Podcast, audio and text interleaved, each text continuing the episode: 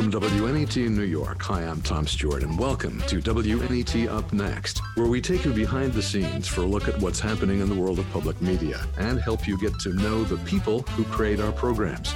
Justine Nagan is the executive director of American Documentary and the executive producer of America Reframed, as well as POV, the award winning series now in its 33rd year. Justine, welcome to WNET Up Next. Good morning. Nice to be with you. So, I'd like to start with a little bit of the history. What is the history of American documentary and POV over that 33 years? Sure. So in the late 80s, it was hard to see independent documentary. You had to go typically to a film festival. Occasionally, a documentary film might come to your local art house. But for many Americans, that wasn't possible. This emerging art form was not readily available. And Marc Weiss, who's the founder of AmDoc and POV, had the idea. He was a believer in public television and public media. And he thought, what if we create a series that would bring the best of independent documentary cinema into mm. American homes across the country each week. And so that is how POV was born. And American Documentary, at the time, there was a fiction series called American Playhouse, you might remember. I do. And so the name of the organization is a mirror to that or a parallel to that. Uh, and that's why it's called American Documentary. Sadly, American Playhouse is long gone. That was a wonderful, wonderful program, too. That is true. There are quite a few documentary series series on PBS. There's Frontline, American Experience, Independent Lens, American Masters now. What is unique about POV and where does it fit in the public media universe? One of the great things about public media is it has this true commitment to nonfiction storytelling and nonfiction films across all the series that you mentioned. And they're all distinct and different. And so for POV, we're really looking for works of cinema and they're films that have a point of view. So sometimes the director's point of view it might be a personal film and they'll literally mm-hmm. be in the story. Other times their point of view might be more subtle. It might come out through the protagonist story or through the way that it's shot or the way that it's edited. We look for films that are contemporary, that typically are character driven, that take viewers on a journey and that really encourage, you know, someone who watches one of our films to start a conversation. Is it a film that you're going to want to talk to a family member or a neighbor about? And then the other thing I would say that distinguishes us is usually about half our season is represented by international films. So some mm-hmm. of the mm-hmm. best in documentary cinema from around the world, and that's not present otherwise in the PBS schedule. And what do you feel is the importance of the films that you feature? And how do you go about selecting a film for the series? The films they have tremendous import. I mean i think especially right now as the media landscape has become more fractured on the one hand you have kind of narrow casting and programming by the algorithm and and people being within kind of a media a bubble if you will on the other hand, you have consolidation and negative forces in the journalistic landscape. Documentary storytelling, independent documentary storytelling has really shown through. And I think it is why it's become increasingly popular is that people are seeking out quote unquote authentic voices, right? People talking about their own experience or their community's experience and presenting it in a way that emotionally resonates, right? And cuts through the clutter. So I believe so much in the in the form, and I think the films we present are tremendously important. That said, for POV, it's a very competitive process. Typically, we get about a thousand submissions, and we get those films two ways. We go uh, around pre-COVID, uh, we'd go around the country and uh-huh. around the world uh, to marketplaces and film film festivals to meet with filmmakers and screen work and both see what's out there currently and also what's on the horizon. and then, you know, we're public, so we also have an open call, and we get hundreds of submissions each year through the open call, and each film is seen by at least two people. We have a network of pre-screeners, primarily nationally, but uh, but also some internationally that screen and give feedback on the films. We have a six-person programming committee, uh, programming and production team on staff And then we narrow that down to usually about 20 to 25 films that we bring to an editorial panel in the fall. And it's a unique process that long predates me, but I think it's beautiful and, and it works. Um, a panel of 12 people usually that represent both the independent filmmaking community and public media expertise. And they review the films and debate them and talk about are these public media films? Are they POV films? What types of conversations will these films start? In whose voice are the films, what agency and what rights does that filmmaker have to tell that story?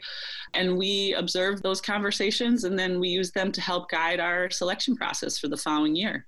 Each year we program about around 15 features and then we also do shorts and we have POV Spark that does interactive and then we have another series called America Reframed that I'm happy to talk more about as well, but that's the programming yeah. process for POV proper. I'm amazed by the number is that daunting to to know that you have to winnow down a thousand films into 15 or is that just part of the process it's hard. I mean, a lot of tremendous, amazing films don't end up on the schedule. And there's a lot of reasons why films get programmed and it's hard it's painful. But also with the explosion in documentary platforms and other ways that people are seeing films even if films don't end up on pov there are other ways for those films to get seen. So that helps. And you know i came up as a filmmaker and so i've been on the other side and had films rejected from pov so i also i think that that helps keep me grounded in the process and, and understand the the stakes of the decision and the decisions we make and also just because a film isn't selected doesn't mean it's not an amazing film but there might be other reasons why it doesn't fit into a schedule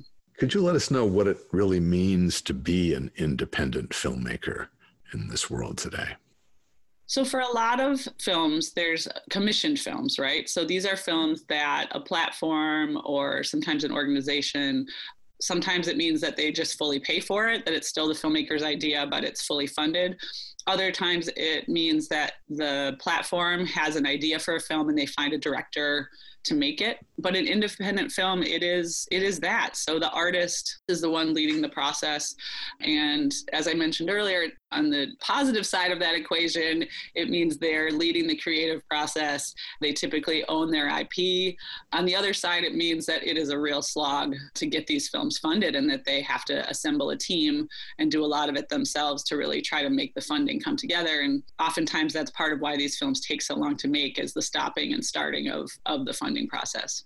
I've heard stories that there's a lot of maxing out of credit cards in the independent film world. There definitely is that. I think that happens more with uh, with fiction films, which has a different funding landscape, and student films. But one of the ongoing discussions in our field is who gets to play, right? Who gets to make these films? And historically, in our field, it's a lot of times been artists who are independently wealthy or who have other access to financial support so that they can go on this precarious journey with a film. And that leaves out a lot of people. It's not equitable. And as a field, we've made a lot of strides in that area, supporting emerging artists and artists of color, different funding programs, fellowship programs, but there is still a long way to go. In terms of your relationships with the filmmakers, do you get a personal relationship going with the filmmakers as the uh, production process goes on? And do you act uh, personally as a sounding board for what they're doing and offer suggestions and changes, perhaps? It's a part of the work that I love doing. Part of what motivates me coming to work every day is really thinking about how to support artists and filmmakers on their journey. Um, unfortunately, with all the demands of this job, it's an area that I don't have as much time for as I would like. So films end up on POV in two different ways either as a co-production or an acquisition. And an acquisition, uh, it's about half our schedule, and those are films that are fully finished that we're purchasing. And our team interacts with those filmmakers a great deal around thinking about their impact and engagement campaign, around their press strategy. But I have less interaction with them as I do our mm-hmm. co-productions, which is about half our slate when we get involved earlier and we help shepherd the film along. And my colleague Chris White, who is one of the executive mm-hmm. producers on America Reframed, he is able to get more in the trenches creatively and really work with filmmakers on their path. I I do some of that, and I also work with filmmakers around their distribution and marketing and fundraising path and decisions. This summer has been an incredibly intense period in terms of social justice, racism, uh, add that to the pandemic. How does the documentary world respond, and how do you respond to everything that's happening right now? I think there's a lot of reflection, both personally, organizationally, as a field, introspection, asking really tough questions, and taking a critical eye and thinking, how can we do better? We must do better. And if we want the field to look differently, you know, in three years and five years, there's a lot of work that has to that has to happen to make it more equitable. And all too often in the past and even now, there are huge uh, race inequities within our field and who gets funded, who gets supported, who gets to tell what story. You may have followed, there was a recent incident around the Tiger Woods series on HBO, a team of white filmmakers was selected to make it. And the fields pushed back and cried out. And there was a really productive, difficult but productive conversation that happened around that to say, this isn't fair. This isn't right. How do we change the narrative? How do we change uh, the practice? POV has a history of showcasing filmmakers from around the world, from various backgrounds, and really having a commitment to diverse storytelling. But we, like everyone else, can do better. We can do better with the stories that we champion. We can do better with our staff. We can do better with our board. Um, and you know, it's something that that I'm taking seriously. That we're all taking seriously. This season, POV, uh, incredible number of films, as you mentioned. What are some of the highlights, and what are some of the films that you think are really destined to focus people in mm-hmm. terms of national conversation. I mean, it's it's kind of like uh, asking for your favorite child, you know. I know, I, I know, it was films. that kind um, of question. Yeah, no, all the films are wonderful. they're all, they're all tremendous seasons, but this this one is really really powerful and resonant with the times that we're in in POV's 33 years, we've never done episodic programming. And so we had our first multi part series this year, which kicked off the season as a special partnership with PBS. This summer, it started, uh, it's a film called And She Could Be Next, which follows strong, you know, powerful movement of women of color as they transform politics in this country and really looking what support they need and what the stakes are of this movement. And it was an all women of color crew, such amazing women who made the film. So I encourage people to check that out. And we followed it with a film called We Are the Radical Monarchs, which is about a. These are the young young girls yes, in San Francisco or that the, area, or who are like instead of Girl yes, Scouts, exactly. we've got something um, else. A scout troop for young uh, young women of color, really focused on social justice. So you know, as the filmmaker says, instead of selling cookies, you know, they get badges for you know visiting their congresswomen or uh, attending a protest. It's really it there was some amazing scenes of these kids visiting their state legislators. It was pretty uh, impressive. Absolutely. And another film about youth called In My Blood It Runs is coming up September 21st, which is a an Aboriginal story out of Australia that really centers this incredible 10 year old boy, Dujuan, and his family. And it was made with a co creation process. So the protagonists in the film actually um, are credited on the film as with the directors and producers as creators of the films. We have another film called Softie in October that was a film that we came on as co-producers. It's a Kenyan film team. It was actually, I think, the first East African film to premiere at Sundance. And it's dynamic and inspiring and really makes you think about what the costs and what the stakes of participating fully in the political process and standing up for what you believe in. I can go on and on. They're so good. And then we have two early next year, okay, The Mole yeah, Agent yeah. and Through the Night. But uh, if you go to our website, uh, pov.org, you can get the full lineup. And one of the things that's great about POV that I tell people is when you tune in, you won't know what it's going to be about, but you know it'll be worth your time and that you'll be transformed after watching. Another title that comes to mind right now is America Reframed we are so proud of our work on America Reframed. It's in its eighth season, and it's a partnership we do with the World Channel, which is a digital channel, a PBS digital channel, and it's available in, I believe, 75% of American homes. So if you're interested, please look for it. And America Reframed was created to reframe the contemporary American experience with a lens towards diversity in front of and behind the camera. They are unexpected. They will move you. Whenever I watch watch America Reframed or tune in or tell my parents to tune in, I learn something. I, I'm engaged. I visit a part of the country that I've never been before. So it's it's a dynamic series and it's a little engine that could. It's a small team that makes it all happen of really, you know, dedicated professionals who just who love the work and love the films. And I really encourage people to check it out. And it's on the World Channel. Yeah. Great. We, we program that, I should say, a, a co-production with WGBH in Boston. Now, you also have a new, I guess it's a fairly new uh, interactive initiative. Tell me about POV Spark. POV's always had a commitment to innovation. It's been within the public media landscape, one of the series that has been really dedicated to pushing the envelope. We were the first series, I think, that had a website. We did the first digital series called Borders several years ago. Three, four years ago, we did the first documentaries ever on Snapchat. And about two years ago, um, really thinking about how to focus the department as the interactive field grew. It was rechristened POV Spark, and its dynamic leader, Opeyemi Olukemi, who came to us from Tribeca, really thinking about how to take the values of public media and combine them with this burgeoning art form and burgeoning field and try to make these interactive projects more accessible and help the creators get larger audiences for their work and, and have greater impact. We've been really excited to watch it grow. It's released something called Public Update, which is is a digest of some of the best interactive projects. You can check that out. And there's a big partnership we're doing with the National Film Board of Canada, a series called Otherly that will be released next month. And that's also on the POV website. We can find that. Yep. If you look on the POV website or on amdoc.org, also you can find it. Otherly will be a series of works made on Instagram stories.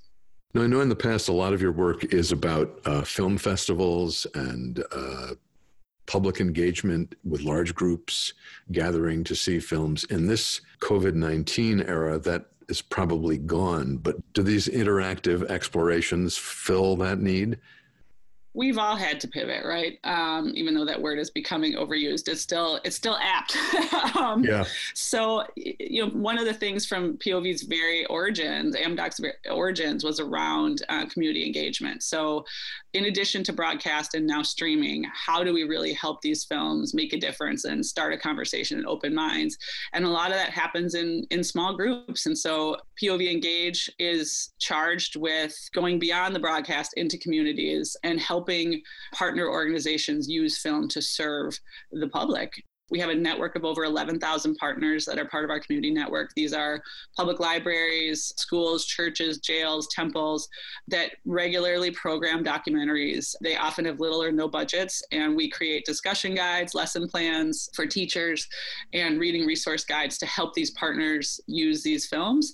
We've had to change that work into the digital landscape our POV Engage team has been really hustling both to work with filmmakers to change the rights to be able to allow us to do these digital screenings and then to partner with these community organizations to find out their needs, how they've moved into the virtual space, and how we can continue to do these events as best we can virtually because the films still have things to say and still have the power to connect people, even if it's not in person.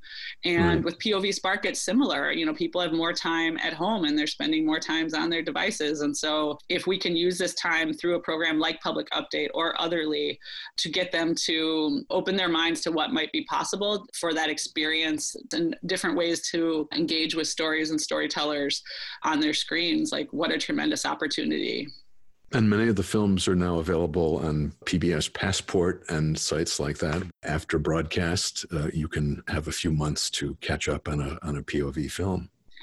Absolutely. So both POV and America Reframe films, if you look on our websites, you can stream them. They all have a period of free streaming. And then many of our films, again, because they are independent, they will have separate deals with other platforms like Amazon or Netflix uh-huh. where films become available. But again, for us, it's really important that there is that period where they are free and accessible. And then if you're a member of your local public television station, you do have access to Passport.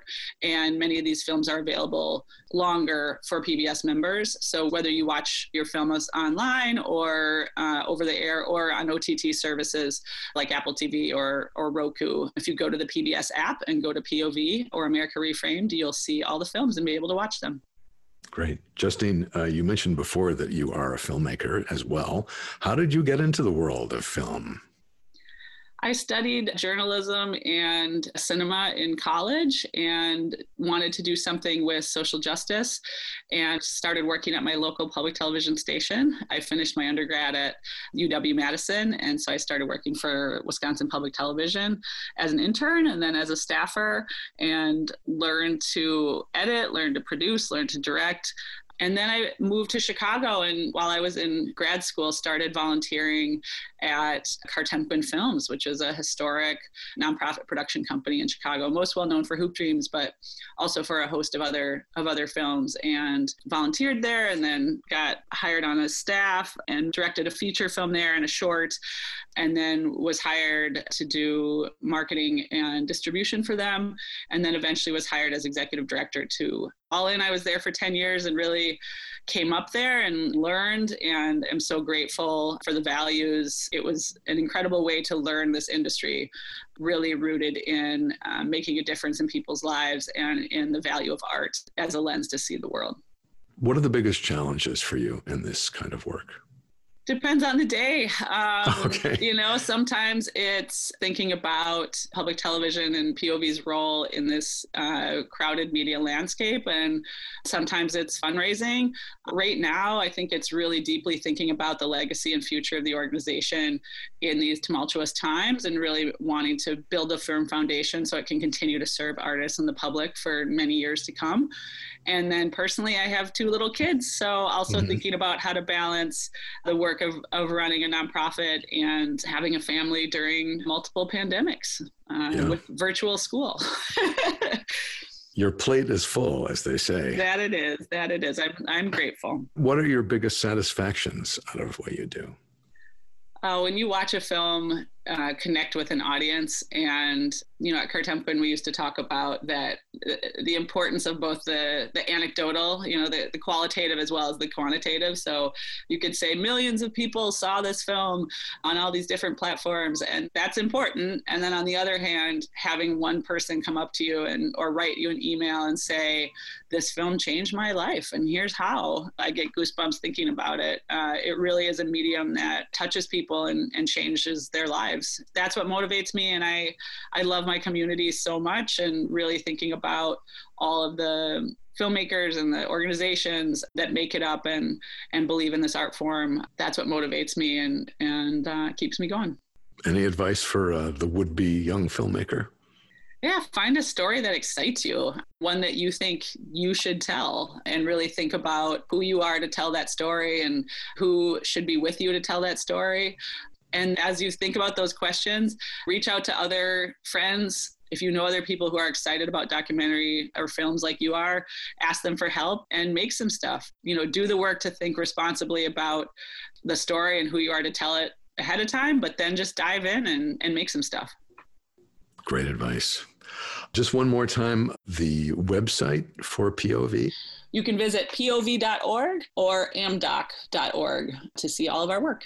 Thank you so much. Our guest today, Justine Nagan, Executive Director of American Documentary and POV America Reframed. Thanks, Justine, and all the best going forward. It's been a pleasure. Thanks so much. And thanks also to our audio engineer, Evan Joseph, our editor, Samantha Lobo, our executive producer, Dana McBride. And thank you for listening. And join us again soon for another edition of WNET Up Next. You're welcome to share your questions and comments with us at upnext at WNET.org. And of course, do become a subscriber. WNET Up Next is a presentation of the Design and On Air Promotion Department of WNET New York. I'm Tom Stewart.